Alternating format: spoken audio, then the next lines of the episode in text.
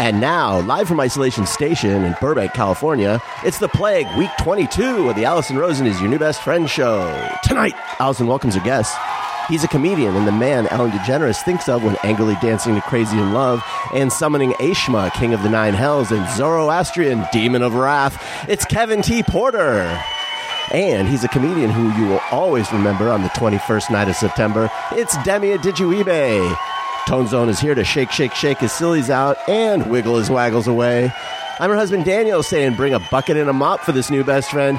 Give me everything you got for your new best friend, Alison Rosen. Alison Rosen. Alison Rosen is your new best friend. Alison, Alison, with her good times never end. Alison Rosen, doing the wavy pencil pants again. Alison Rosen, Alison's your new best friend.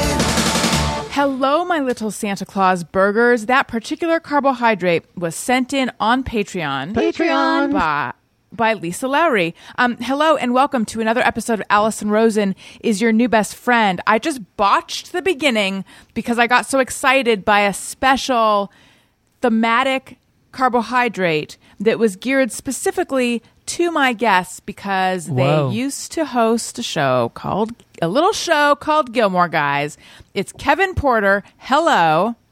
Hi. And Demi Adeyjuyibe. Hello. Hello. So, emphasis on used to host. Well, you you made it through the series. What more can you do? That's very That's true. It. Exactly. So now when you say emphasis on used to host, meaning like you want to be, be known for other things. Uh, yeah. I was trying to think of a joke answer. And I was like, no, that's true. Well, I feel like you guys are known for plenty of other things, which we'll get into. But when it came time to poll the Patreon people for the carb that I would address everyone as today, there were some Gilmore guys. You know what? Actually, some of the here, I'm, I'm just going to read the other ones Go that were submitted that I was, there were so many that were submitted, but these are the ones that were specific to you guys. So the aforementioned Santa Claus burger submitted by Lisa Lowry. Someone suggested It's It's. Morgan suggested that because she said Kevin is now a creamfluencer. Oh, okay. Oh, no. Hey, so it's you're known.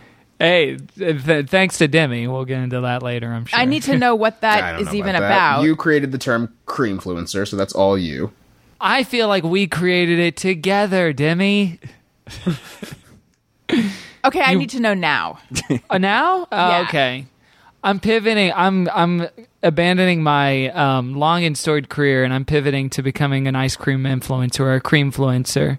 So I'll go to different ice cream shops, take pictures of the ice cream, taste them on Instagram Live, and Häagen-Dazs and Jenny's and Van Leeuwen are going to f- send me free ice cream because of this. And it's definitely happening, even though it only happened one time at about, about a month ago because Demi got free ice cream one time, and then he nudged the social media guy at Jenny's to give me some as well, and it worked. That's great. But now, Demi, you don't consider yourself a creamfluencer? I'm not. Uh, I I just don't have what it takes, I don't think. You have to earn that title. Yeah. You have to do I, the work. It's stolen valor for me to insist that I am. I I also... Here's, here's Kevin, this is uh, the challenge for you and me. And I, I am putting myself in the same category as you, as the like burgeoning fluencer person. The challenge is to make it past the first shipment because Skittles heard that I talked about them early on in the show and they sent me like a big tote bag in the shape of a Skittles package with a bunch of Skittles inside. But then they were gone after that. And then someone nudged Halo Top's social media person and they sent me stuff, but then that was it. How do we get like, how do you get to be like a, a go-to? Did you post and tag? Yes, but I, but not in a way that I think would make them go, oh, yeah, she's what we've been looking for. Wow. Okay. So you seem to know the difference question. Already between, uh, you know, so maybe how to I do have this what and it not. Takes. Yeah. You just have to oh. apply yourself. And and I'm going to ask Demi, did Kevin do that when it came to the Jenny's ice cream? I believe he did. I did. I, I tagged and posted in the in the Instagram story, but they did not regram me, Ugh. and that's okay. Mm. Oof. I don't know about that. Now, that's do you harsh. what? Do you think it's thirsty to like go out and buy yourself something from who you want to receive it from, and then tag and post just so then, they can get a taste? And then say, hey, thanks to like blah, blah, blah for this free shipment. They'd say, we have no record of this at all. So just like invite yourself to the party and say you were invited, and hopefully no one you. kicks you yeah, out. Yeah, hope for the best. Can you imagine being blocked by a brand? Yeah. That's- Oh, have you been? no, no I answered.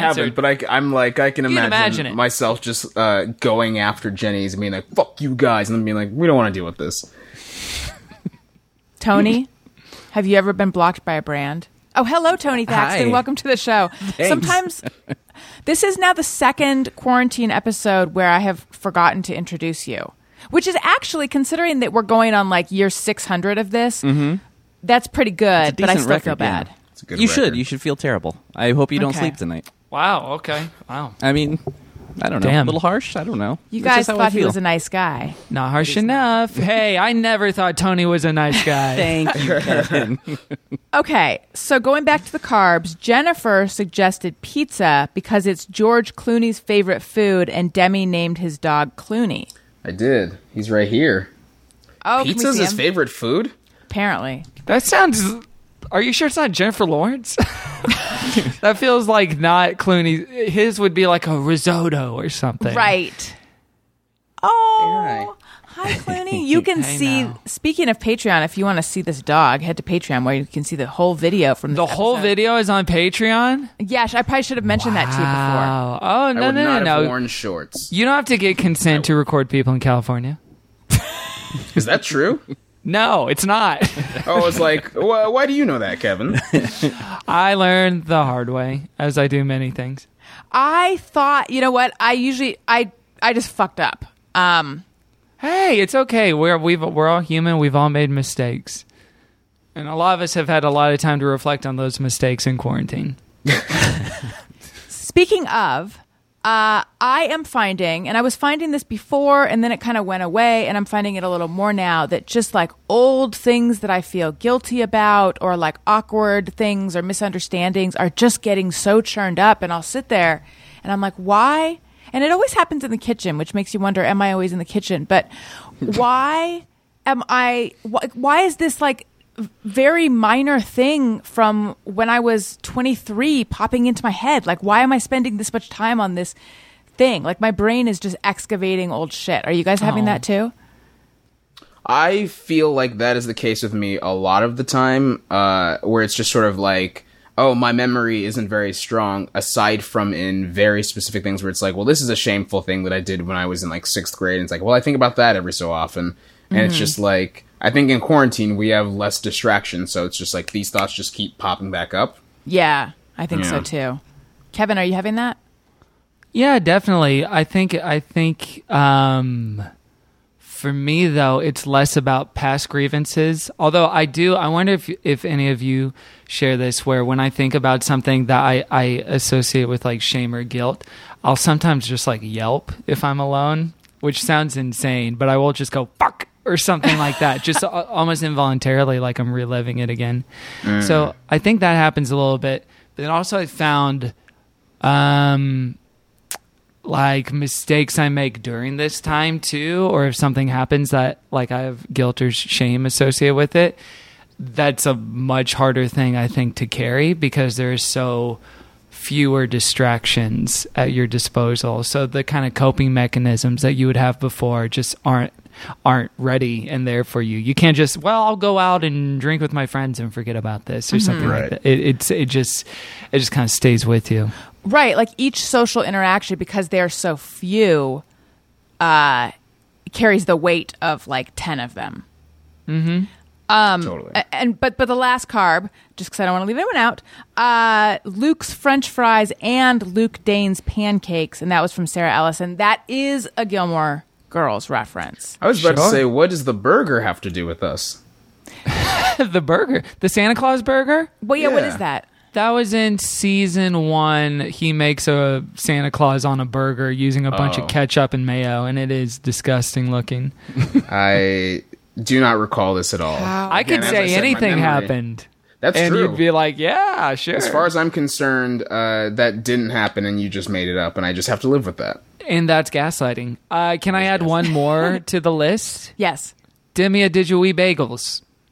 Oh, excellent. That's a carb, right? It's th- Yes, it is. Surely you've heard that before, Demi, right? What do you mean, surely I've heard that before? I don't Who's know. Making food puns out of my name? Who's making puns? All your friends. What's your name? It just feels like it would collide. Yeah. It's a, when I Have say all you your friends, I might just think about before? me. Yeah, I don't know. Yeah. That might be what I, yeah, I might be projecting here, unfortunately. Yeah, I've never heard that at all. Well, you're about to start. And then it'll be the right. kind of thing where it's like, were people always calling me this, or am I just more attuned to it now? People are going to start throwing bagels at me on the street. I'll be like, I didn't ask for this. It'll be weirdly anti-Semitic and it won't make sense. Yeah. I, and she can say that. I can say that. That's right. Where were you uh, going to pivot into, Demi? Oh, I was yeah. going to say I'll become a bagel influencer. Bagfluencer. Yeah. Bagel bagel fluencer. I don't know. Absolutely. So speaking of food puns that are like right there, uh, uh, Daniel and I were just talking on an episode about... He so his last name is Quantz, and he's gonna start. He's gonna like strike it rich with his Quantzercise line of exercise tapes. And oh, I yeah. was like, I should spread into frozen entrees, and it should be like so. Nibbles McGee is like my my alter ego who snacks late at night and undoes the work of Alison Rosen during the oh, day. Oh yeah, we got all that we, from context. You no need to explain. yeah, okay. I know Nibbles. You know Nibbles. So anyway, I was saying I should do like a Nibbles McGee frozen entrees. And then Tony was like, if I may, why not frozen? Like F, small okay. F, capital Rosen. Or, and then I was like, or what about frozen Rosens? Like Famous Amos or Wetzel Pretzel? I frozen think frozen Rosen. Rosens is the one. I would flip it around, just like Rosen's Frozens. Oh. Okay. They're both so good. But here's the thing. I've been cold many times in my life, um, not just when I lived in New York, but especially when I lived in New York, which I like to mention that I lived in New York. Oh, I thought How you meant come- you treated people coldly. Oh, yes, that too. And I've also been like withdrawn. Right. And, and now um, you can reflect on it in quarantine. And frigid, both sexually and emotionally and temperature-wise. Okay. So, wow. Not really. Not really. I'm a I'm a warm, passionate lady. Here's my That's question. Too much information. Hey, we got the drops go. coming through. Yay. Who is that? That's uh, Joe Cozala. Ah. I love it. um so how is it that my, uh, my entire life of having been cold, I've never referred to myself as a frozen Rosen? Sometimes the ones that are just there are the ones that either people avoid because like, oh, I'm sure they've heard that before, or it's just like it's too simple so it doesn't come to you. I guess, yeah, but I mean, to, it's so good. To me, it feels like a rom-com where it's like it's been in front of you the whole time, like a best friend that you've been yes. chummy with for years and oh, I years. I thought you meant yes. the title sounds like a rom-com. I was like, mm-hmm. No, maybe an animated rom-com. It's like Encino Man. But in... But in my rom-com, I will leave my husband in order to pursue Frozen Rosen or Rosen right, Frozen. Which is why we, we actually, I'm glad Daniel's not here because we did have something to talk to you about today.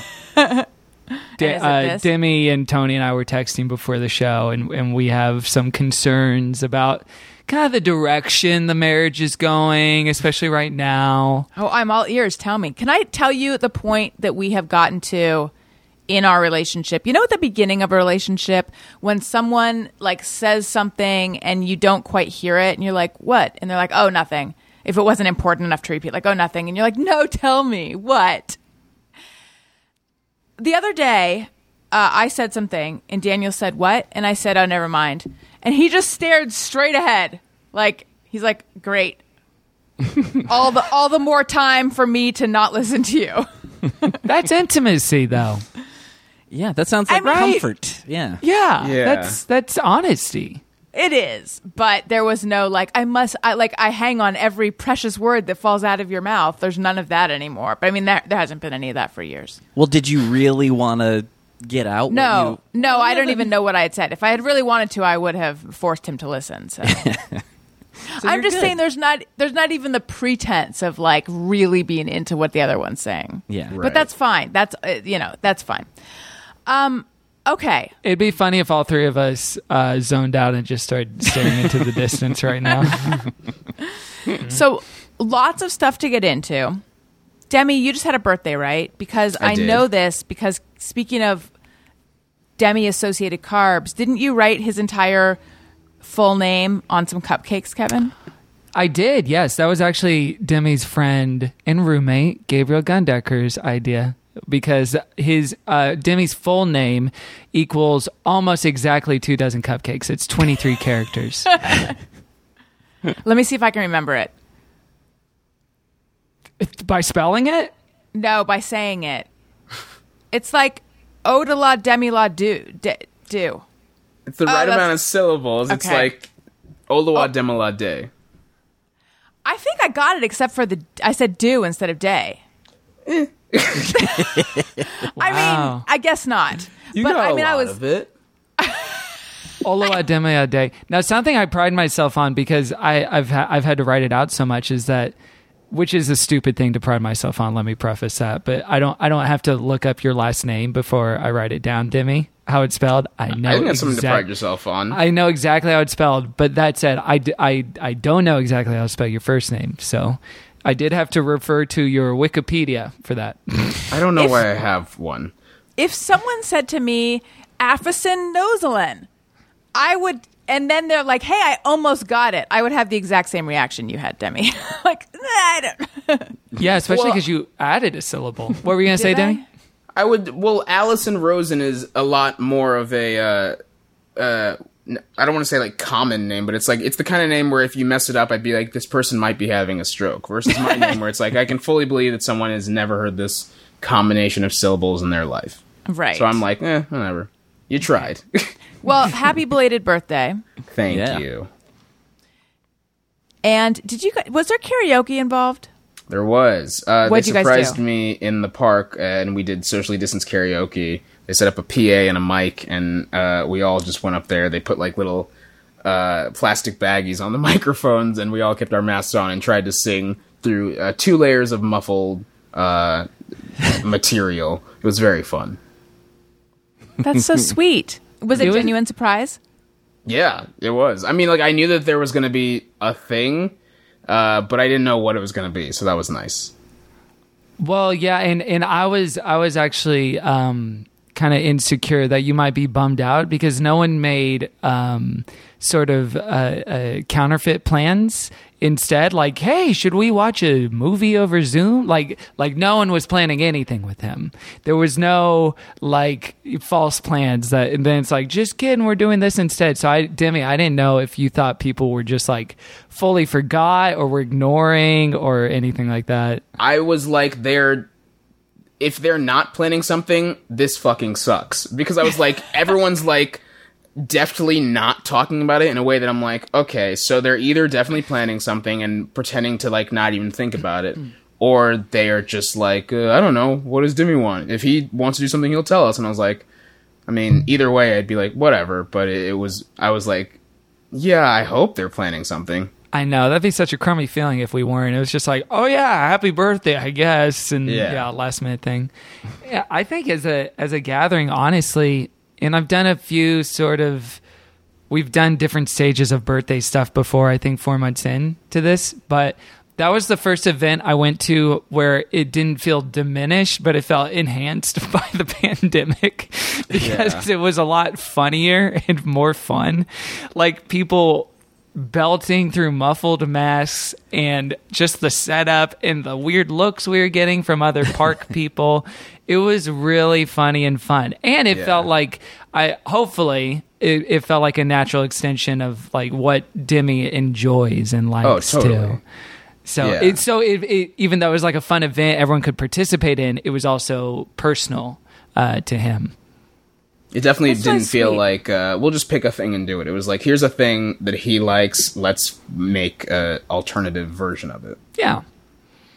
I feel like you guys are all, not that it's competition, but like making the most of the quarantine and like going out there and doing it and living your life and being creative and also being somewhat social in a safe way. And it's more like the pandemic is just happening to me. What do you mean the pandemic is just happening to you? Um, I'm just like trying to get through it, but not, but there's not much joy. I mean, I have joy with my family, but I, there's no pictures of me in the outdoors with a mask on, like still going about my business outdoors. Totally. Maybe it's just a lack of pictures. I don't know. But I also, I don't do that. I, I honestly think... I'm sorry, Demi, go ahead. No, I wasn't... You go ahead. I was going to say, I think a lot of that is childless privilege. Yeah. Yeah. I think that's a huge part of it. And and I don't I don't knock anyone, I, like anyone with a family, I, obviously. I don't knock anyone with a family. Like, I don't hold that against anybody. Well, thank you. I feel finally accepted. But especially people that are... Hey, yes, yes. No choice but to sin. But um, I, I have friends that have not, who don't have children, that have not left their homes in like three months, mm-hmm. just out of an abundance. And they're not even immunocompromised or anything like that, but they don't go to the grocery store or anything. So so everyone are experiences they it. Depressed or anxious? I think they might be anxious, actually. But I don't I don't think they're depressed. Um, but yeah, I know. I feel like I feel like um, Demi's been pretty good about like picking new stuff to do every couple of weeks and yeah. then nailing it and then moving on. Like Demi was painting uh, sometimes on Instagram for like three or four weeks. And I gave up doing it on Instagram because I was like, it's starting to become... I was like, I want to paint because I want to figure out some stuff to do that's just for me and doesn't feel like I'm doing it for an audience. And I was like, well, this is just doing it for an audience again. So I just stopped posting them. I was like, oh, here's my things. I feel like that is really um, the cross that millennials and Zoomers bear. This thing of like, how do you experience something without doc- feeling the need to or the desire to document it at the same time? Right. Mm-hmm. Yeah. Well, like, and I, I, I'm sorry. Go ahead. No, I was just gonna say, and I do feel like the more that I uh, f- like step away from like doing things publicly but continue to do stuff, the more I'm like, this feels cool and uh, feels definitely like something that I'm doing because I enjoy it and not because I uh, feel like I have to do it for an audience. I want to tell you guys about Ancestry Health. As a parent, worrying is in your job description. I was worrying long before I was a parent, by the way. But what are the things to worry about? Ancestry Health can help you cross a few things off your list when it comes to your family's inherited health risks. With their most advanced testing technology, next generation sequencing, Ancestry Health is now better at identifying your genetic risk for developing breast cancer and heart issues, as well as many other many other things. Um, better decisions for managing your family's health start with knowing your inherited risks with Ancestry Health. Uh, Ancestry Health looks at more places in your D N A than twenty-three and me, giving better odds of determining that you are at a lower genetic risk for some of the most commonly inherited conditions. Um, I love that you can, like in the past, if you wanted this kind of information, it was really expensive and really difficult to access it. You had to go to specialists and you had to, you know, qu- there was all sorts of criteria that you had to qualify for. I love that this is now something that just as a consumer, you can just go get this information. Ancestry Health is F S A, H S A eligible. Contact your plan administrator for more information on eligibility and requirements for reimbursement. Find out what your D N A says about genetic risk with Ancestry Health. Head to my U R L at ancestry dot com slash best friend to get your Ancestry Health Kit today. That's ancestry dot com slash best friend, ancestry dot com slash best friend. And I also want to talk to you guys about something that I know Tony and I are super into. Into, which is Brooklinen's towels. You know already how I feel about Brooklinen's sheets. They're the only sheets I sleep on. I just take them off my bed, wash them, put them back on. I love them. Um, but now I'm also super into their towels. They have varying levels of plushness. Uh, this is the towel of your dreams, waiting to wrap you up. And especially now when we're home so much, uh, you want to be able to take a shower and then you want to wrap yourself in a towel that feels like a hug. I have the the most plush. They're like the most, just if a towel can be indulgent, that's this towel. Tony has one that's a little bit thinner, yeah, that uh, dries faster, but mm-hmm. you want to you want to also get the plush one, right, for your days when you need a plush towel. Yeah, I'd like a I'd like to get a big old boy. I believe if that's what they call it. Yeah. Um, and then we both, without planning it, we both selected the smoke color, but they have a bunch of colors that uh, all of them will upgrade your bathroom. Brooklinen is the perfect place to find all the comforts for home, including ultra soft towels. They're so confident in their product that everything comes with a lifetime warranty. Use promo code BESTFRIEND for ten percent off your first order at brooklinen dot com. That's Brooklinen, B R O O K L I N E N dot com, promo code BESTFRIEND. Brooklinen, B R O O K L I N E N dot com, promo code best friend. Brooklinen, everything you need to live your most comfortable life. Now, I know we don't normally do a lot of news. We do, I do, we do, we do news enough on the show that I have two different songs to intro the segment, and I never give Tony any warning. Nope. Um, but I'm ready but for one of them. Something newsworthy has happened today. So I think I think we should discuss it, and I think some we good hear. news, perhaps. I think it is some good news. Uh, oh. Let's hear. Let's hear one of these songs.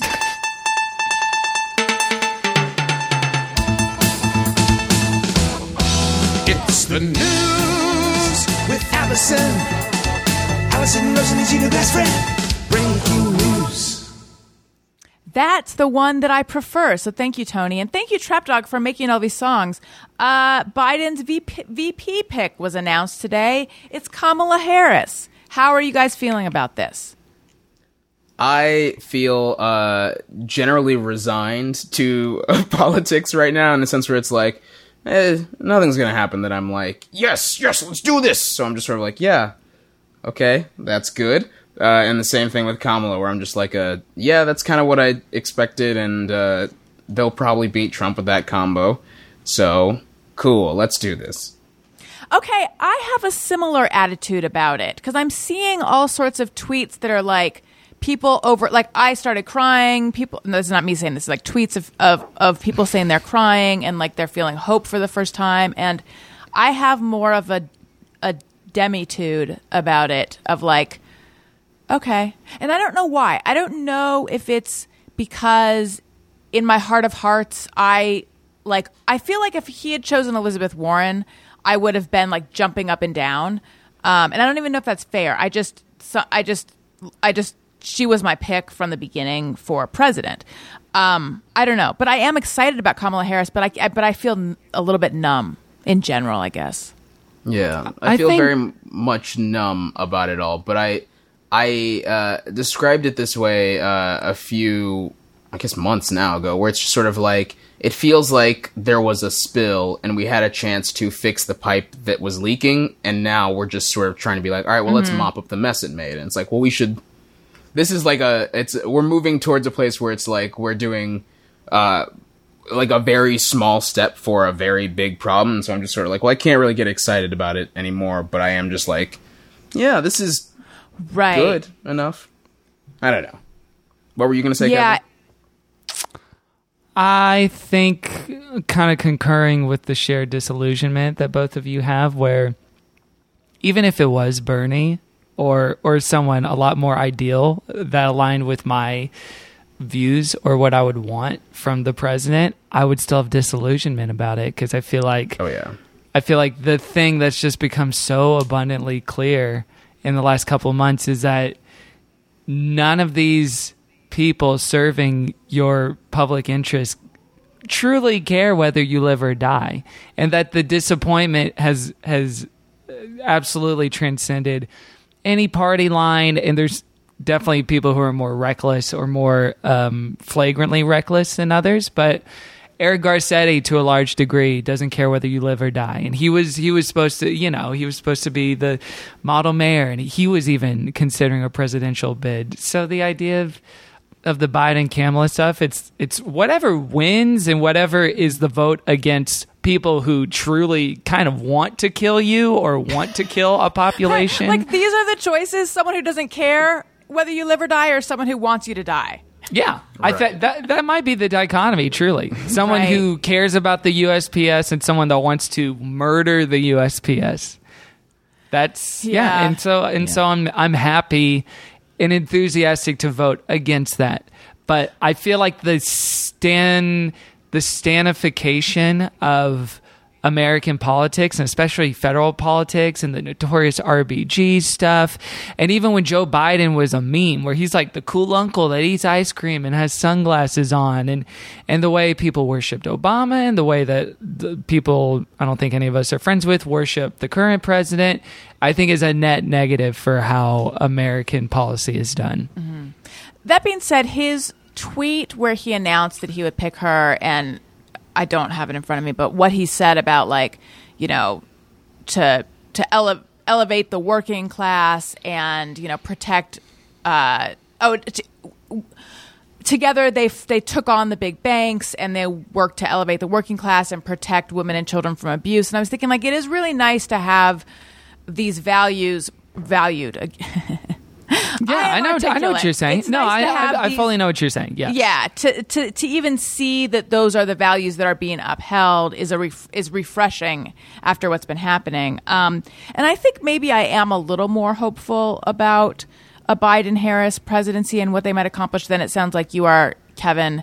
But I still, like, it's hard to. I think that we all had. Well, I can't speak for everyone, but I certainly had my hopes up so much in two thousand sixteen, and then after that, I'm just like, I'm wary. Mm-hmm. Even yeah. though I feel like we're we're kind we're almost coming up for air, like we're about to be done with this nightmare, God willing. So I don't know. Maybe, but but we thought that in twenty sixteen, beyond a shadow of a doubt, too, mm-hmm. where it's like, oh, it's over. Like, it's not even yeah. a question. Like, there's there there feels like no solid ground to be certain of. That, truly, truly, the only thing you can be certain of is like, oh, Nazis don't love this. yeah. Right? That's like, something. Like, you can take stock in that, and beyond that, T B D. Yeah. Tony, what do you think? Yeah, I'm kind of in the same boat. Like, I feel... good uh, I feel okay with it, but like I kind of like with what Kevin was saying, though, I just I've kind of always just had a very strong dislike for almost all politicians and kind of politics in general, uh, I but it's kind of just unnecessary evil, uh, at least at this point. And uh, you know I, is, I feel like it's at least a step in the right direction, and that's all, unfortunately. I feel like that's all we can really ask for right now. Mm-hmm. So if it's interesting to hear that you guys are all feeling uh not overly, like, not crazy enthusiastic in the same way, there's calm about it in the same way that I am, because like I said, I got the sense of like, what's wrong with me that I'm not experiencing this elation that so many people I follow, women especially on Twitter, are. So yeah, I think it's go. like as as positive as it can be for me. Right. There's plenty of people. Yeah. I mean, now that I think about it, there's plenty of people he could have picked where I would have felt like, I don't know. Yeah. I yeah. can't think of who. Like Tim King. Amy. Say. Amy Cooby. Yeah. Well, she rather. took herself out of the running a while ago. Right. But, right. Right. Right. Yeah. Okay. Well, so speaking of um, women who are known to be not great bosses, like Amy Cooby. Oh, boy. Well, this, if you're not known for Gilmore Guys, it's going to be this. This? Oh, man. Do you not want to be known for this? Oh, I'm fine with it. I mean, I feel complicated if, like, the accomplishment is tearing down someone else's accomplishment. You know what I mean? Like, yeah. Like, it's well, a, it's an interesting thing. Yeah, so let's get into it. Um, and for I'm sure that there's people listening who are like, what are you guys talking about? Then they're frustrated right now. So let's explain. Um I'm sure they're aware of all the articles about Ellen right now, talking about the, you know, there's an investigation going on over there now, and talking about the toxic culture, and that she has presented herself as being so nice, but really she's not nice behind the scenes. And that was a rumor in Hol- that was rumored for a while, but I w- but it was just sort of like an inside Hollywood rumor. And I remember actually hearing it and thinking like, oh man, what a bummer. She seems like such a, a silly, pleasant, jovial lady. Like, I bought in. Um, but anyway, in most of the articles about it, they mention our own Kevin T. Porter, because, and now you take over. Oh, okay. Oh, yeah. Okay. I'm hosting this show now. Kevin is your new best friend.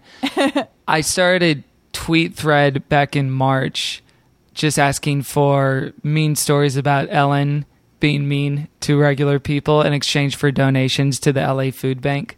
This is, yeah, it was, it was in March. So it was about a couple weeks into the pandemic. So sheer boredom and, and, and people like Demi and other friends of mine were already doing cool stuff for charity and kind of stunty fun things. So I was like, how can I do it? I was like, I don't know, just crap on Ellen on Twitter, which, you know, it's, it was one of those things again, where I thought, this will be fun for our friends and mm-hmm. for comedy writer people where that's what you exchange stories about in writers' rooms and just something that everyone fully knows but doesn't ever say anything substantive publicly about.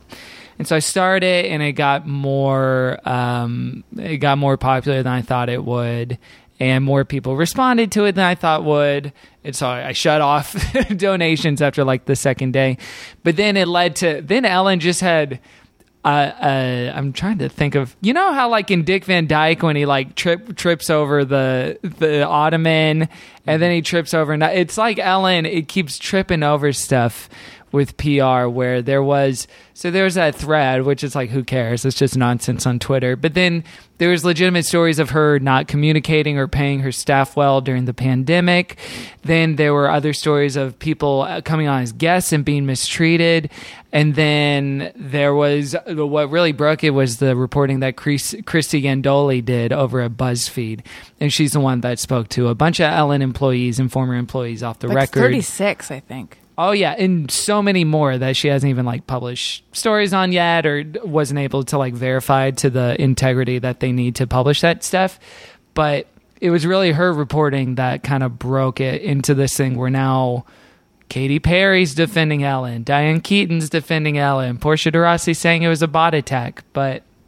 But yeah, so I feel like it was kind of a link in that inevitable chain that would happen. But the BuzzFeed stuff was the stuff where it's like, oh, this is actually going to mm. maybe uh, uh, affect things.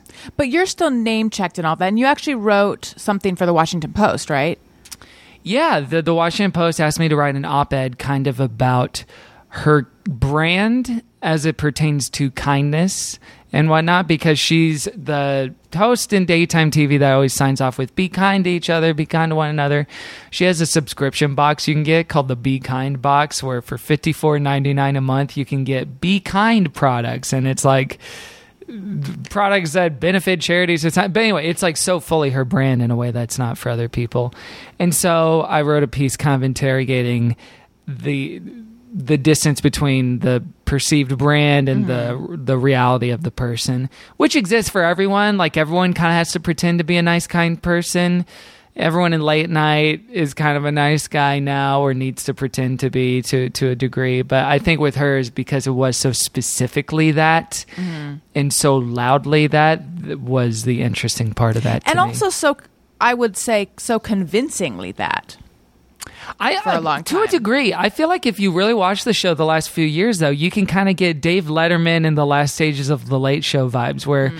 this person is a millionaire, they're checked out, they're showing up to read stuff and leaving. Right. Because even like the George W. Bush thing last year or the oh, Dakota right, right, Johnson right. interview that got memeified a bunch. I feel like those were also like links in that chain of, yeah. oh, this isn't, this isn't right. what is. Yeah, I actually very rarely watch her show. I, so I'm trying to think where did, I, where, where have I formed this opinion of her? I think it's from seeing her, it's like from someone who is not paying much attention but just has a general sense of her, like, oh yeah, she's nice, she's funny and nice, you know, right? Because that's been the brand, and people who share stories that she features on her show, it's always some viral, like a dog saved a cat and then they got married or something like that, or like a little kid befriended an elephant impressive. And I now would, they're mom and dad or cool whatever. I know. No, that one deserves to be shouted out, actually. um, so, Kevin, how do you feel being associated with all of this? I have mixed feelings about it because I don't want to have the schadenfreude of like, yeah, take her down. Let's get her. You know, and especially like I also feel the pain of people that felt really seen and known by her stuff and kind of the groundbreaking stuff she did on her T V show and coming mm-hmm. out the way that she did. And you don't want to like, you don't want to cause anyone any more pain. But at the same time, you also want workplaces to be equitable and fair. And it going beyond just like, oh, Ellen's kind of rude or yells at interns, but like sexual harassment stuff. And, right. And but a lot of different. that wasn't her, right? That was there. Have that was an E P, yeah. yeah, and it's just basic. So it's kind of like a patient zero of okay, what is the culture of television industry, right? And what is the culture of staffs that get this way, and who has oversight to what? So, you know, if it if it contributes to a better workplace or or you know a, a more fair workplace for people, I think that's great. But the kind of like drag her, take her down stuff, I'm like, I'm whatever on. There, it was it was like fun. The first, I think the most fun of it was like that first week of the thread when it still just kind of felt like our people, you know what I mean? But then I, I just remembered this. I looked it up, but like I got a I got a D M from her sister-in-law saying stop bullying her, which I thought was very funny. Wait, her sister-in-law, Portia de Rossi's sister, or his? her brother's her oh, brother's wife? Yeah. Got it. And wow. She said, "Stop bullying her. Do something that," or I I forget exactly what it said, but it's like it's odd, you know. Did so you write I back? Don't know. No, I didn't write that. No, I I try not to troll people and. Again, like it's not like I want to be the Ellen, the guy who took Ellen, or and not even them that. That's more BuzzFeed than me, but just right. Yeah, so it's a, it's a complicated thing to be associated with. I think. Yeah, it's not all good and it's not all bad. I guess. Right. Interest. It's interesting. I've just been. You know what I was thinking about today. Um, I've just been thinking about the the power of press and sometimes the. The way press can just like be the thing that pours pours grease on a fire. Specifically what I was thinking about was, you know, Alison Roman, the New York, the disgraced New York Times cookbook mm-hmm. author, um, who... Your typo twin. Yes. And so I... I it typo always amuses twins. Me when I get hate intended for her, though, because it feels like it's like a get out of... get out of jail free card for me. It's like, oh, this is not mine. um, but I was thinking the thing that brought her down was she gave an interview to a magazine or a website or something, and that's where all these problematic quotes came from. And I was thinking, like, I wonder how the writer of that piece, the interviewer, feels, because it was actually a pretty positive, it was, I think the intention was it was a positive piece. It wasn't intended to be a hit piece or a takedown piece.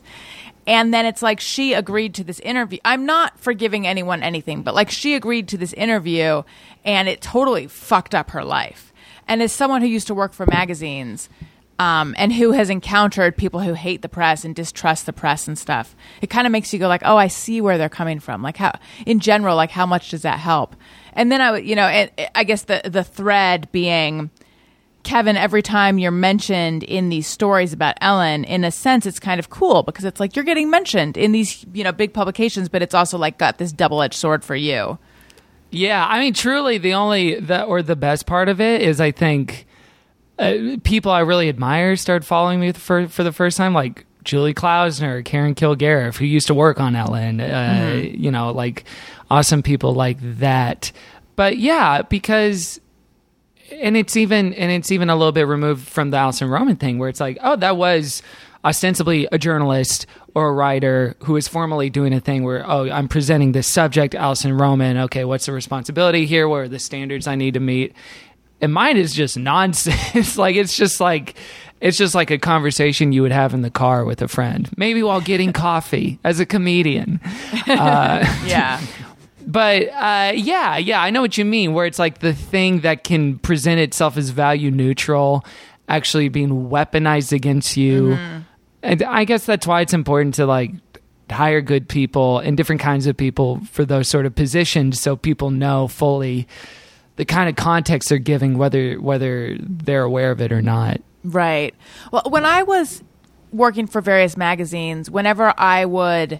encounter someone who was distrustful or who's like, what's your angle? Or I don't know, just like overly nervous about it. It always rubbed me the wrong way because I always took it personally. I always took it like, like, why don't you trust me? Like you can trust me. But now I, t- I, I, they were probably, I think I always was trustworthy, but I get where they don't know me personally. They're just like, this is a yeah. magazine. Mm-hmm. Well, I, I want to, um, I want to turn this question kind of to Demi as someone who's had A, yes. a number of like profiles written about him for like different publications. Like, I was, there was just a- reading one by Brian Raftery from yeah, The Ringer, yeah, saying that you are like, didn't it say he's like the funniest guy on the internet? Yeah, although I think it had the lead "for now" attached yeah. to it. It had a very ominous "for now" that suggested for he was now. going to murder me. Yeah, so like when when you are in a position like that where, because you talked to him a few times, and and I, I was interviewed for that too, just to like kind of give some context or some quotes about Demi, and and the guy was a very amiable guy, but it's still someone that you are entrusting to give you or like your work a certain context. Like, what is it like to go through that process? Like, how how little or how much are you trusting of a person in that situation? It sort of feels like, uh, hmm. I'm trying to think of even how I th- I thought about the concept of like trusting him in that moment, because it felt like there were so many things where it's. I think uh, my base thought was like, ah, I don't really. I don't think that it was necessarily I distrust him or I trust him as much as I am just sort of like, I can only do the best to get my own uh, idea across of what I'm doing. And from if he just like hooks into a specific thing I say and like realizes there's a different angle, I just have to accept it. And I think that comes with, honestly, just from years of doing Gilmore Guys, it's like you can't really control your intention in saying a certain thing and then having the audience or other people be like, oh, I really interpreted it in this way. So it's just sort of like, mm-hmm. I was just doing my best to be like, here's all the things that I am doing and here's all the things that I think. And if he uh, uncovers some angle of what I was saying that I wasn't necessarily meaning to put out there, then I just got to reckon with that. But I also uh, feel like I have the uh, advantage of not being super famous or the kind of person to where it's like people want to interpret things that I'm saying in a way where it's like, oh, that piece of shit just thinks they're better than us because blah, blah, blah. So it's like, I, I think that the more famous or like knowledge or like n- well-known you become, the more people will willfully want to interpret things that you're saying in a negative sense. Yes. I th- yes, and I think that the more famous you are, then people are projecting their own stuff onto you about their right. ideas of fame and all that kind of stuff. Whereas maybe there's more goodwill built up when you're not yet a household name. Totally. Yeah, but people just like, invent narratives about you. Yeah. But when you're someone who they're like, oh, I know about this guy and a lot of people don't yet, you get a goodwill that also feels unfair. Like, it mm-hmm. feels like you don't ever fit in this, like, perfect line where people are like, I'm just going to see, like, just take it at face value. It's either you're given goodwill or you are not given goodwill, which is a very weird axis of, like, celebrity that I don't understand and feel very much like, well, I don't want to do this. um, Demi, I didn't know that you had written a musical about the IKEA monkey. Oh, uh, yeah. I wrote the musical as a fun live bit to do at a show once, and then I just had so much fun tinkering with it and, like, sort of blowing it out that I've been doing it every so often uh, whenever I'm asked to do a bit at a show. But it's, like, I, I, I f- it, it's a very fun thing that I've done, but I've done it for so long now that I'm just sort of like, I really need more live bits, but it just feels like, oh, not too many people have seen this yet, even though I've been doing it for a while. So it's like, I don't know, just a fun thing I wrote based on, I think it's very funny to make a big deal out of a small thing. So I thought, here's a thing that everyone was obsessed with for like three days. What if I made a musical about this event that a lot of people sort of are like, oh yeah, I guess I remember that that happened. And yeah, yeah. that you were quoted as saying something like, you just think it's really funny the idea of a bunch of people treating this like absurd, you know, momentary thing as like taking it very seriously. Yes, which I agree is hilarious. Yeah, it's fun to write. It's a great, it's a great piece. Thank I you, I think a, a big part of it is it's funny how good it is, if that makes sense. That that much effort is put into such like a small, like when it's presented as like here's another thing, and it's quite.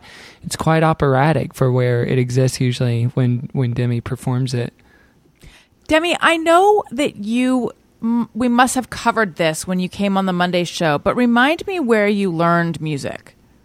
I, even you saying learn music, I'm like, I don't feel like I did. But uh, I would, like, teach myself to play specific songs on the piano in, like, during lunches in fourth grade. And then, like, we got a Casio keyboard when I was young that I would fiddle with. And then eventually it was just sort of me being like, I like tinkering with this stuff.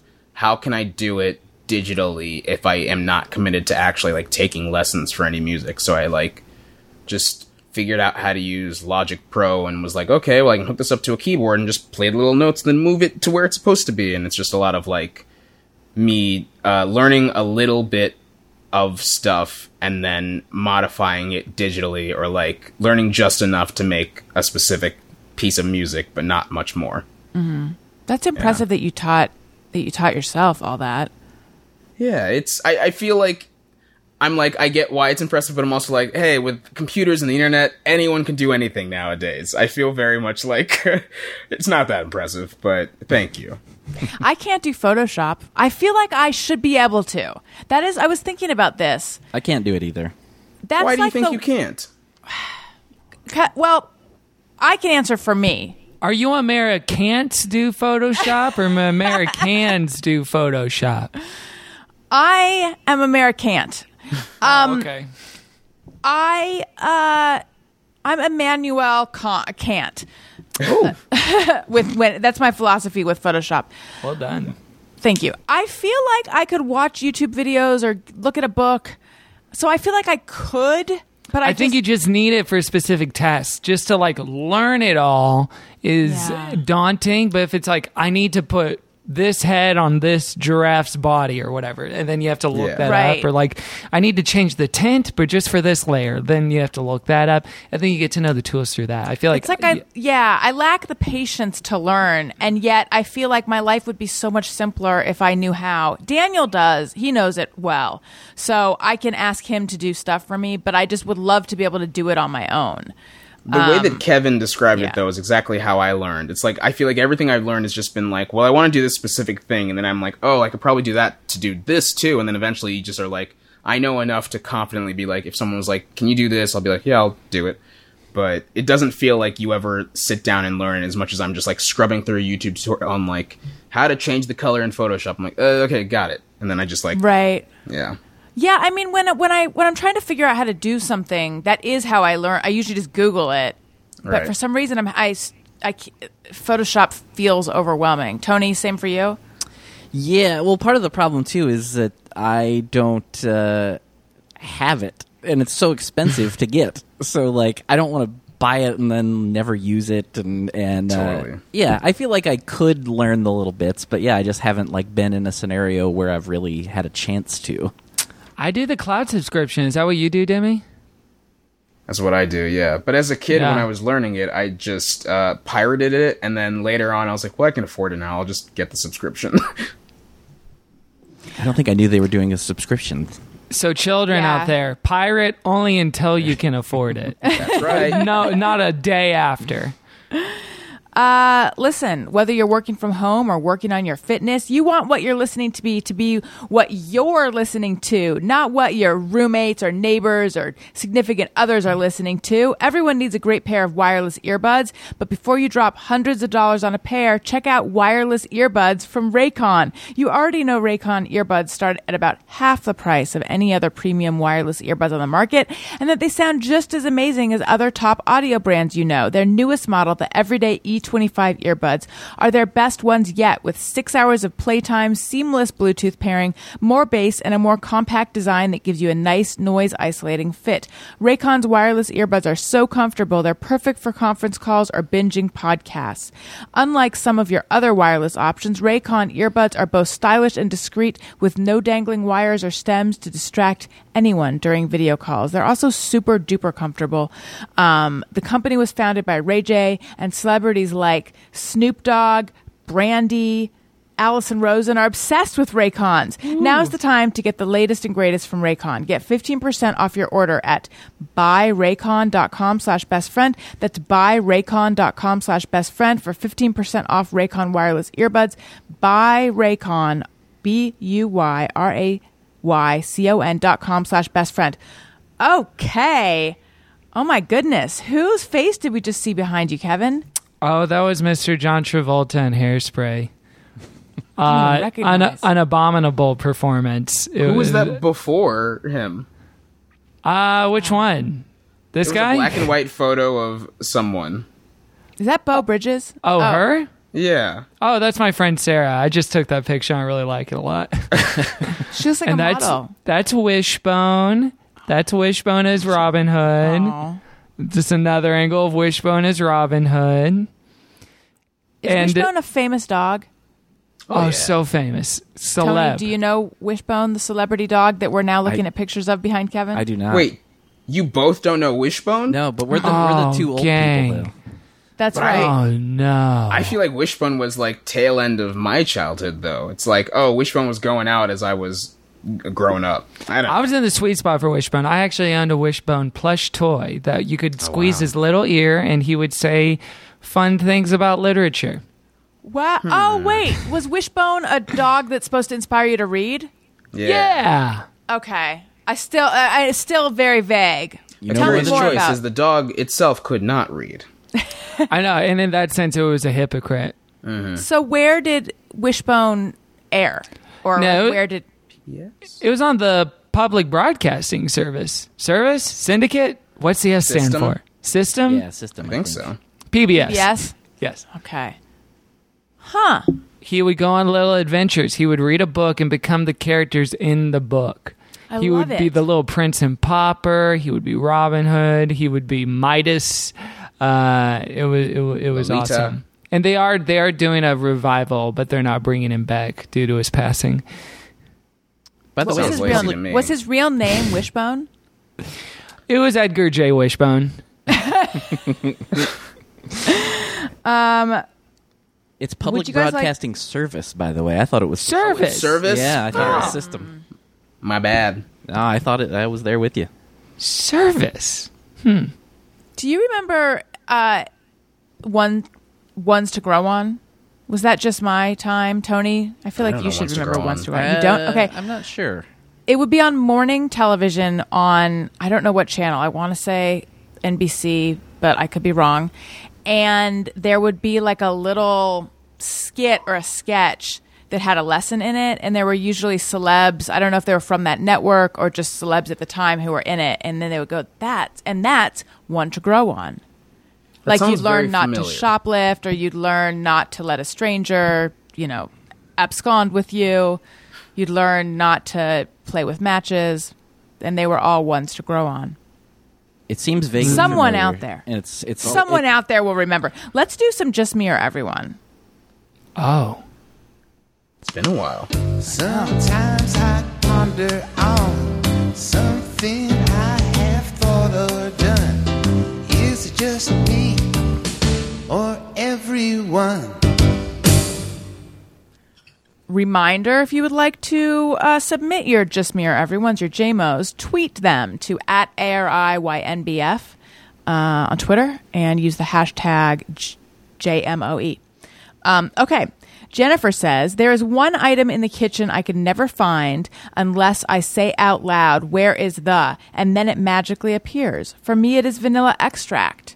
No, I don't have that. Me neither. I feel as if I'm constantly always looking for things in the kitchen, but I don't have like a, I, I can't summon them by asking the question out loud. Yeah, I'm trying to, th- I feel like I lose things a lot, and then I'll ask my roommate and he'll be like, oh, I put it in this place, but... It's never like, oh, now I see it because I've said out loud where it is. Right. I, I have so few things, I feel like, and I know where they all are. So this is imagine fully living, unrelatable to me. Imagine living life like that. It must be so nice. Do, I don't do you, have to imagine. I'm doing it. Do you never lose your keys? Do you always know where they are? No, I lose my keys quite a bit. I never lock my keys in, though. I don't okay. do that. I just, um, but, uh, two days ago... First time ever. I'm usually very good at uh, like knowing where my keys are. I put them in the same place. At time like lock my door immediately, put my keys up, and then uh, the other morning I got up. It was a nice morning. I wanted to open my front door, have the screen door there, and my keys were in the door still all night oh, long. Oh, yeah. I've, I've done, done that, that overnight. Yes, yeah, yeah, absolutely. I've done that at the entrance to my building and then an hour later gone down and they were still there. And I'm like, how did no one steal my keys? That's nuts, Demi. Yeah. If it's to the downstairs of your building. Yep. Whoa. Wow. Well, it sounds like you got a little guardian angel looking after you. Mm. Sure do. And that's one to grow on. That's like the kind of thing when they would say it. So, Kevin, you uh, make cookies all the time. I've been seeing the fruits of your cookie labor. Oh, are you, yes. Are you ever like, damn it, where's my baking soda? No, I know exactly where the baking soda is. Second shelf on the right. Oh, what about Demi's been nuts? Baking a lot, too. Really? Yeah. What have you been making? Uh, I've been making a lot of lemon cakes for some reason, uh, but then also orange glazed cinnamon rolls and some chocolate chip marshmallow cookies lately. And some Adeyjuyibe bagels. And some Adeyjuyibe bagels. Those will be next. Yeah. Uh, Demi, do you know right now? Do you know where your or do you put orange rind in your in the orange uh, glazed cinnamon rolls? rolls? Yeah. Yes, do but you, the oranges well, actually, are in a little bowl on top of my uh, like this white cabinet that I have in my uh, yeah. sort of dining area. I feel like that was a bad one because most people know where their oranges are. Okay, do you know right now where your do you have tarragon? Do you know where it is? If I do, I do know where it is. It would be in the first cabinet on the left in my kitchen because that's where all the spices are. All right. Looks like everyone's everyone's pretty organized. Tony, Gotta do you know stay where organized. do you know where your um um do you know where your basil is? Yeah. Yeah, I'll, I'll, I, you, I, I ball, ballpark where everything is. I may not know like immediately the exact spot, but I at least know the, the, the ballpark. Ballparks are big, though. I well, know. Not my yeah. ballpark. You haven't been to my ballpark, uh, baby. Oh, okay. Excuse me. I didn't mean to speak uh, without knowing. He lives at a legal, little league field. Yeah. Allison, do you know where your cornstarch is? Ooh, I don't. I know what cabinet it might be in. Okay.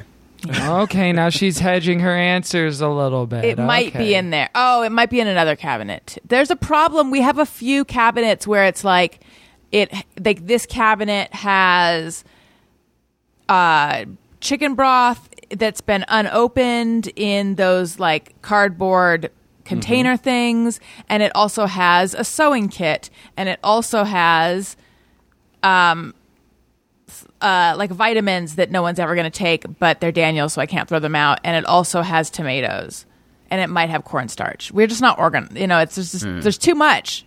It's like, it's the, that cabinet is trying to be all things to all people. Okay, never Phil, works. Uh, Phil Scroggs says, "I misheard. I want to sell frozen entrees as I want to self rosen entrees." I mean, I don't know that anyone here heard that besides us, but I feel like you're not the only one. And Phil Scroggs, I owe you an. I've been, I've owed Phil Scroggs an email for a long time now, and I'm just gonna. It's just gonna be an open letter on this episode. Phil was so kind and sent me a custom background for Zoom for Alison Rosen's Your New Best Friend, because you know how you, well, as we've seen with Kevin, you can change your background. Um, And it was so well done. However, because I don't have a green screen, when I tried to use it, it was like a little bit, yeah, like see how when Kevin moves, his body disappears? Oh, how cool. Kevin is in front of Demi. It's a great illustration. Do you like this illustration, Demi? I do. It's a nice that, illustration. Was that think- the illustration that was used in the article that called you the funniest guy on the internet for now? Yes. Yeah. Oh, my God. And now Kevin and Lady oh, no. Gaga are on. So anyway, Phil, the reason I don't use it um, because without having a green screen, it's just a little t- it becomes a little too wonky if I move around at all. Um, but I appreciate it so much. Thank you. And I'm sorry. I've, I've, I've been meaning to email you. I imagine you must be like, whatever happened to her? Okay. Jonathan Pierce says, I like to make quote-unquote sandwiches using sauces between bread, A one sauce in particular. Don't at me with butter sandwich opinions, A R I Y N B F Nation. So very early on in the show, there was just a running debate about whether two pieces of toast with butter on them put together, is that a sandwich or not?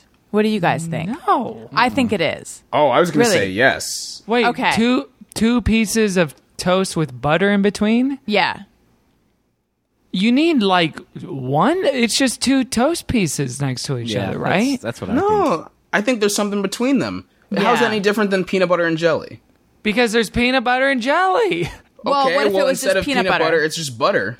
Okay, but peanut butter is not like uh, it's not it's not like a salt or a condiment the way that like butter is, where it's like, oh, put some butter on your toast. I mean, you don't I just mean, say like put. You don't just pe- say. I don't think so. I don't think Wait, you, you say. You don't say put peanut butter on toast. Yes, you do. But. Not as much. No, and butter's not peanut butter isn't just like something you can easily bake with. You're gonna keep finding examples of ways in which you can do all these things. Yes, because also, first of all, peanut butter has butter in the name because it's the same thing. It's a spreadable thing that you just put on the damn toast. But it has its own like caloric nutrition. So you know, is nutrition the thing that you think defines it as a sandwich? I think it just needs like heft. Yeah, I just like you can like, put a so- lot of butter on it. Yeah. But it's still, but it melts away, and then it's not there. Peanut butter does say not it's a melt away. Sandwich. It's a what? I think you could say it's a shitty sandwich, but saying it's not a sandwich at all might be. I'm like, come on. What I, if it's not toast? What if it's bread? Then is it a butter sandwich? I think yes. I think it's more of a sandwich if it's just bread and butter in between it. Would that taste good? I'm gonna have that tonight. Yeah, it would just be bread and butter. Yeah. Um. Well, it's good to see that there's still a lot of uh, debate to be had around the topic of butter sandwiches, which was like a very, that's very old school Alison Rosen's Your Best Friend. Hey, specific um, food opinions are a, a, a podcast discussion staple. Exactly. What would we be if we didn't get pedantic about like the spread versus a butter and what's a butter? It's great. Another old one was uh, when you're in the shower, do you sometimes face the stream and sometimes have your back to the stream, which was dubbed being a traveler? I feel like that's the normal way to shower. Or uh, so Matt Fondelier, who was the one who didn't travel, he would just stand in the shower with his back to the stream. And then when he wanted to rinse off his front, he would just lean lean back into it. He never faced it. Hmm. I, that's, that's unusual, right? No, yeah, you, I'm like, you, you gotta rotate. Face the shower at least once, but yeah. I get, like, flipping, but, hmm. Kevin, you just seem, you seem like you're listening to something bad or smelling something bad. I, I just can't imagine a lifestyle in which you have so much shame you can't even face your own shower head. What happened? Um. Oh, and he would also... Oh, I forgot about this. When he would get out of the shower, he would wrap a towel around him. But like, you know how the generally like on a T V show, you'll see a guy wrap a towel around his waist, but Matt would wrap it like, like under his nipples. So it was called, the, the, we called it the tummy towel. Okay. Where do you guys wrap a towel if you're just doing a single towel? Waist. Yeah. I sometimes do waist, sometimes go under the armpits. I don't know okay. why. Okay.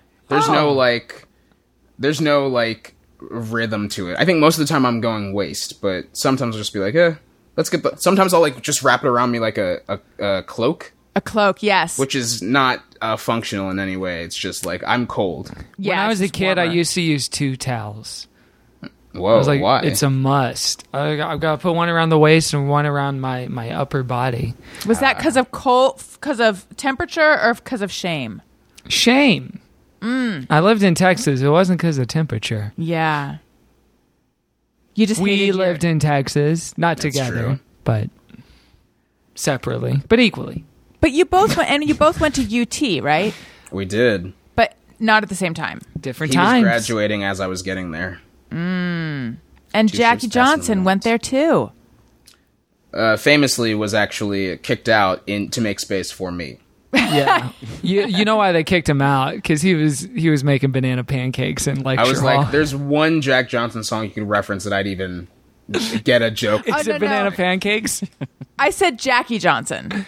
Oh, oh. Jackie Johnson! Oh, I heard Jack Johnson. I also heard Jack Johnson. I was like, "Oh, news to me." Tony, I'll roll with it. Did I say Jack Johnson? No, you said Jackie. I'm pretty okay, sure you I totally heard Jack. I worried this was a repeat of the time that apparently I said the David Matthews Band, but I n- feel like I said Dave Matthews, but there is a drop which proves that...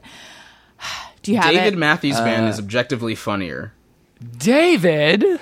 Yeah. It's so formal. Weird. I felt like...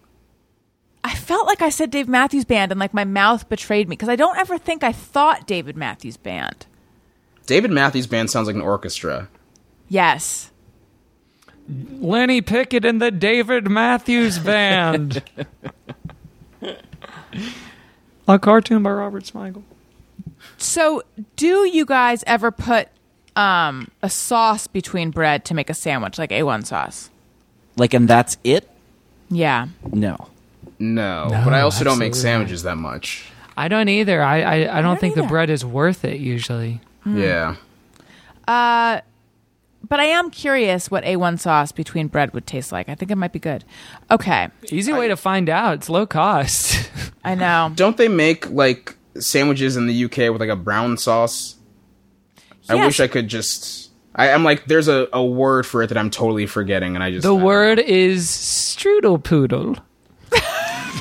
I think it's more like, to- I mean, like toasty or even more something that I don't know. Yeah, you toast- don't think it's strudel poodle? It, um, I don't think it's strudel poodle somehow. All right, just because you were born over there, you know it all, huh? It's not helping me much here. So there's something called a toasty, like you can order a toasty? I've heard of a yeah. toasty before, yeah. And or it's toasty? Toast with this brown sauce in it?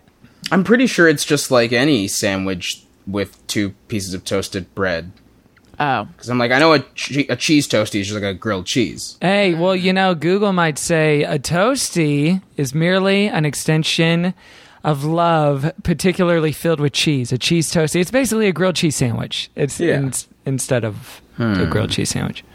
Yeah. So, Chode to Joy says, I like to think I'm a competent adult, but I seriously just realized that Mad Libs is a play on ad libs. I never put that together. I, I feel do. like that's one of those that I, every few years, relearn. And I'm like, oh, yes, yes. This is my year. It's like Chips Ahoy, the cookies being Ships Ahoy. I was late to that one, too. Yeah. I was really late to Central Perk from Friends. Wait, what's that? Like I'm Central Park. Oh. uh, I know this is, uh, this, is, this is late on this, but just so uh, people can hear it, here you go. The David Matthews Band. The David Matthews. David Matthews. Yeah. I swear it was like my lips. It was like I was still buffering. Like my lips stuttered when I said it. It's like I your really, brain went, well, I don't know him that well. Let's go David. I guess, but I, the entire time I was thinking Dave Matthews Band. I don't know. I mean, I'm always I, thinking Dave Matthews Band. I think that's a deep fake. Um, okay. Oh. Leela Rolling Stone says, "Seems just mirror everyone, seems like people have forgotten the rules of driving since COVID began. So many people just stopping their cars in the middle of the street to chat with someone, make a crazy U-turn, drive against traffic, et cetera. I'm I really haven't been on the roads that much. Thankfully, I have not really seen that. What about you guys? I don't feel like I've seen it, but it was something I was worried was going to happen. Just like, oh, no one's driving, then we'll all drive again at once, and it'll be like, okay, well, there are car crashes on every intersection, but mm-hmm. I haven't seen that. I haven't seen it either. I feel like everyone's been okay. I haven't seen... Well, I did see a car literally on fire last night. That was interesting. Hell yeah. Was it just on the... Where was it? Like on the side of the road? It was on highway? The side of the road, and yeah, I think the engine exploded. It looked scary, and you could That's smell scary. It from my car. It was so weird. Mm. Passing by it. Sounds badass to seen... me. Have you ever seen a tree on fire, like in a lightning storm? Oh, God, uh, no. That would was... terrify me. My, yeah. Uh, my parents had a tree in their backyard just struck by lightning recently, and it fried a ton of things in their house. They had to get a, all kinds of new appliances and stuff. Oh my How God. Do you not just feel like that's just biblical? That's just God being like, you need to move. I told you guys, see, it's real. It's all it's real. real. Wait, the lightning fried a bunch of their, or the tree being zapped? The tree being zapped, uh, yeah, it, it ended up then frying a bunch of stuff in the house. Which How? I know, now like, that I'm saying that out loud, I'm like, wait, what, there, there must be an element to it that I'm forgetting now. But Like yeah. electrical lines or something? I, yeah, I guess so. Yeah, I'm I'm spacing at the moment. I brought it up, and now I can't really deliver the story very hmm. well. You're welcome. It's good. It's a mystery. It'll leave me with something to think about. Mm-hmm.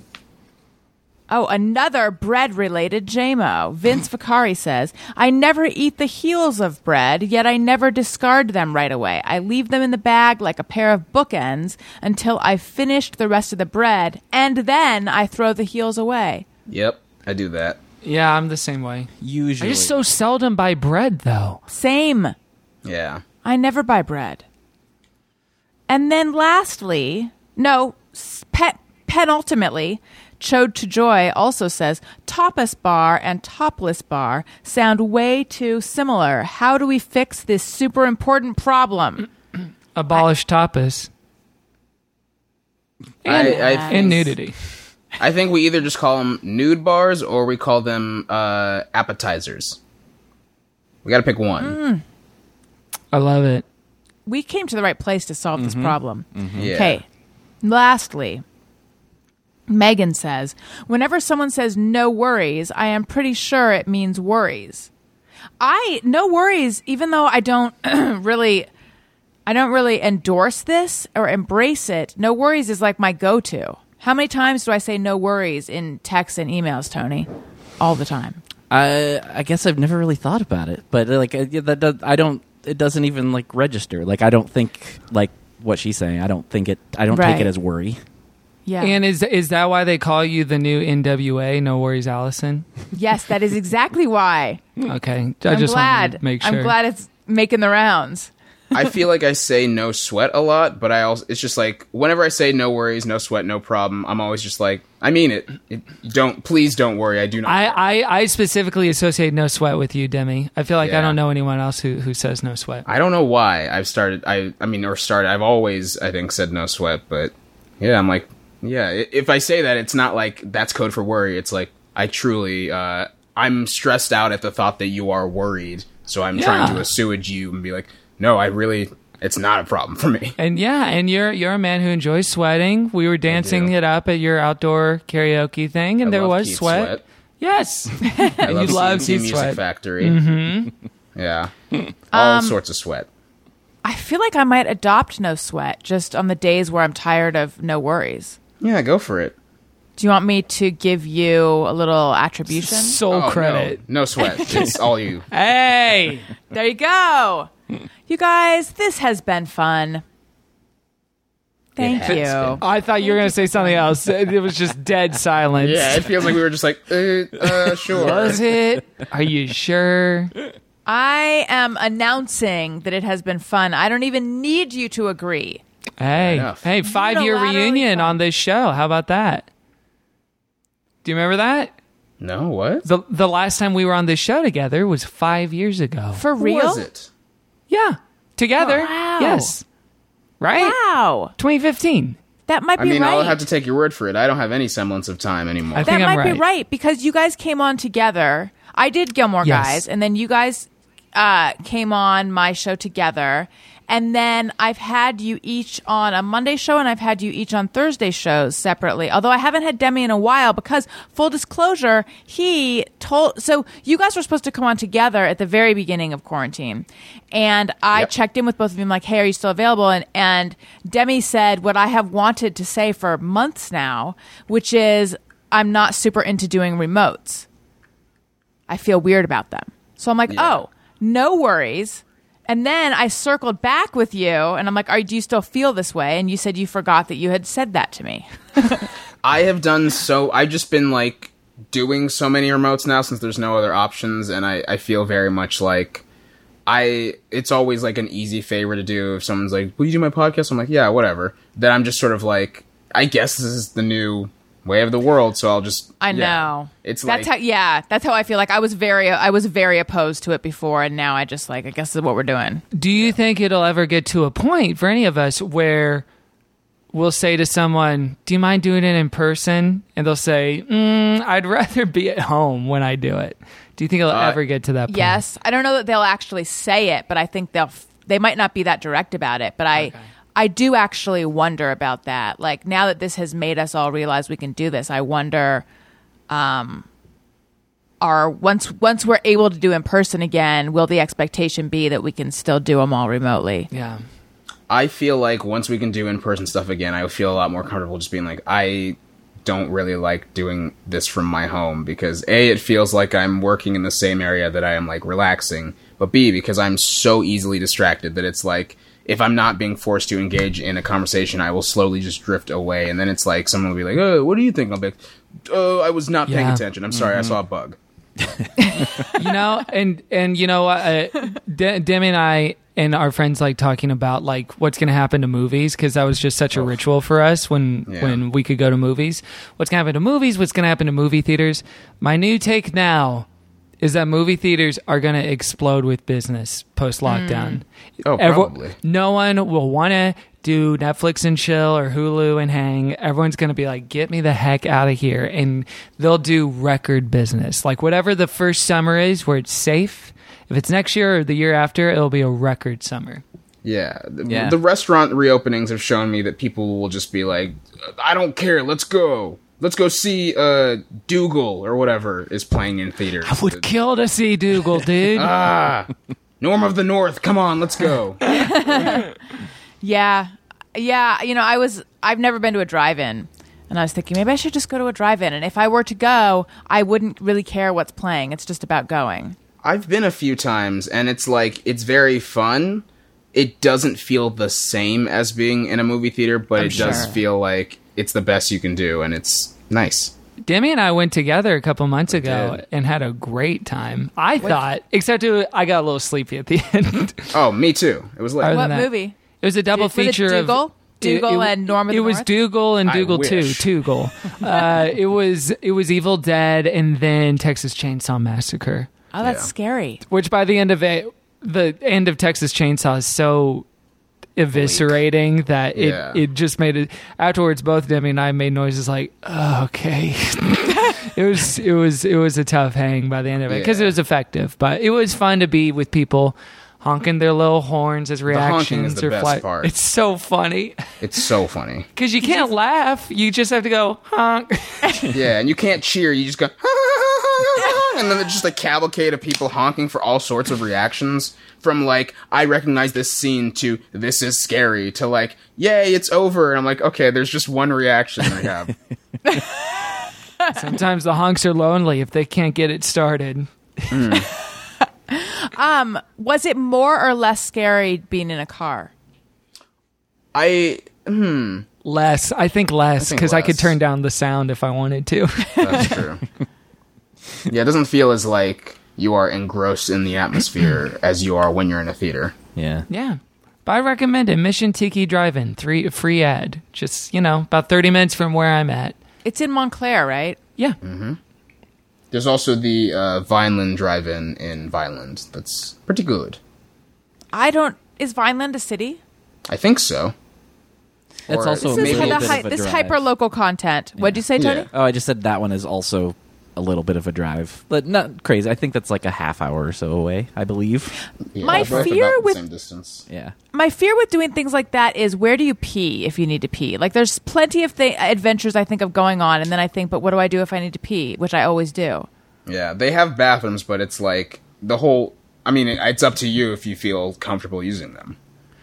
Yeah, I don't know anymore. I went to a doctor's appointment yesterday, and they had said ahead of time, "We'll, you know, when you get there, park and um, text, you know, respond to this text and write arrived, and then you'll receive a text from us that says ready when an exam room is ready. So when you get that, make your way in."